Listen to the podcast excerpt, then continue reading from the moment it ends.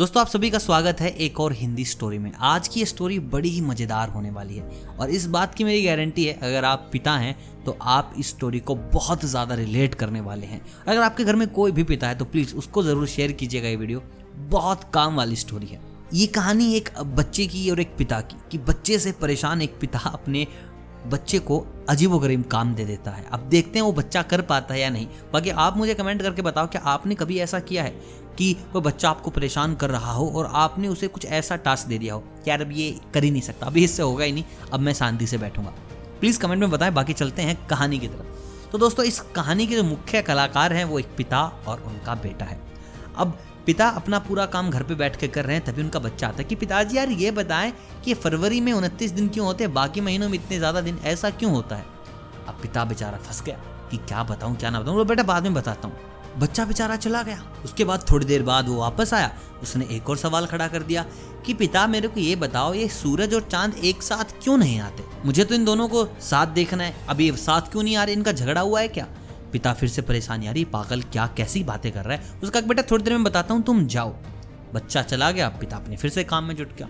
थोड़ी देर बाद वो बच्चा फिर से आता है कि, पिताजी, इतना ही बोलता था कि पिताजी थोड़े झुंझलाए और बोले कि, सुन, तेरे को एक काम देता हूँ, अगर तूने एक काम कर दिखाया तो बेटा तेरे हर सवाल का जवाब मैं दूँगा तुझे। लेकिन तुझे ये काम करना पड़ेगा। बेटे ने कहा कि हाँ पापा, मेरे को काम दीजिए, मैं काम करके दिखाऊँगा। But after that I want all the answers मतलब कि मुझे सारे के सारे आंसर्स आपसे चाहिए। पिता ने एग्री कर लिया कि हाँ हाँ क्यों नहीं?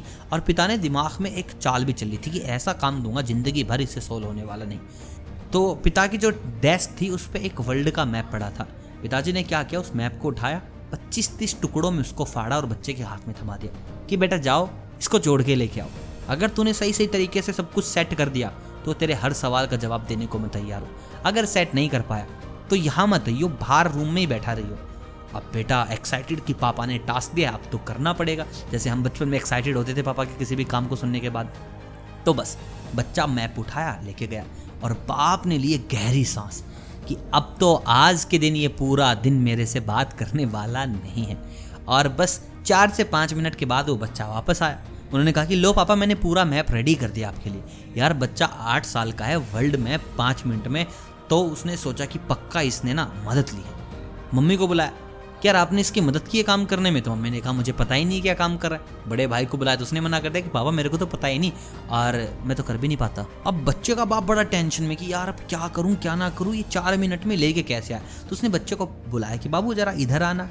यार, सारे क्वेश्चंस का जवाब मैं दे दूँगा बट मेरे को ये तो बता कि तूने किया कैसे? पाँच मिनट में वर्ल्ड मैप तूने जोड़ के दिखाया। मतलब कि हुआ कैसे तेरे से? उसने कहा कि, पापा यार, बड़ा आसान था।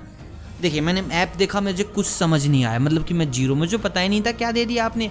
फिर जब मैंने उस कागज़ को उल्टा किया तो मुझे छोटे छोटे ना, मेरे फेवरेट कार्टून के टुकड़े दिखे। और कार्टून तो मैं पूरा दिन देखता हूँ। तो बस मैंने मैप को नहीं जोड़ा, मैंने मेरे फेवरेट कार्टून को जोड़ दिया और उसको जोड़ने में थोड़ी ना टाइम लगता, वो तो मैं पूरा दिन देखता हूँ, मेरे को दिखता रहता है कि हाँ ऐसा दिखता है तो मैंने मैप ऐसे जोड़ दिया।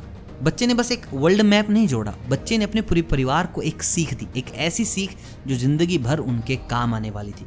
देखिए, अक्सर हम बड़ी समस्या सामने आने पर देख कर ही सोच रहे थे कि यार, ये तो नहीं होने वाली। नहीं भाई, नहीं, ये यार मेरे बस का काम नहीं, इसको करने में ना तो हफ्तों लगेंगे, मेरे बस का है ही नहीं। इसका तो कोई सोल्यूशन है ही नहीं। लेकिन यार, हम हमेशा ना समस्या का एक पहलू देखते हैं और हम अपना दृष्टिकोण बना लेते हैं। लेकिन मैं आपको बता दूँ, हर चीज़ के दो पहलू होते हैं। अगर पहला पहलू समझ में नहीं आया तो दूसरे से काम लें। जीवन में कभी भी समस्याएँ आए तो बस उनको देखकर डरकर भागना नहीं है।